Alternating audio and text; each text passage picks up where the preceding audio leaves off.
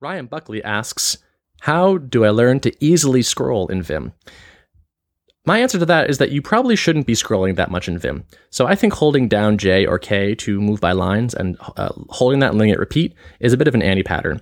Uh, I prefer to move in bigger pieces or to move with more precision. Uh, precision. So uh, the bigger pieces would be something like Control D or Control U, uh, which are mnemonics for down and up if I can see the line that I am looking for, by the way, those control commands move uh, up and down a half screen, I believe it is.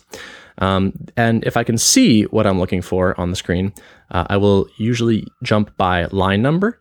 Uh, so if I'm using, I'm always using relative number. So if I can see, okay, this thing is nine lines up, I'll do 9J. Uh, or if uh, I can see that it is further away than that, I will use something like H, uh, capital H, capital M, or capital L, which I think of as high, middle, and low.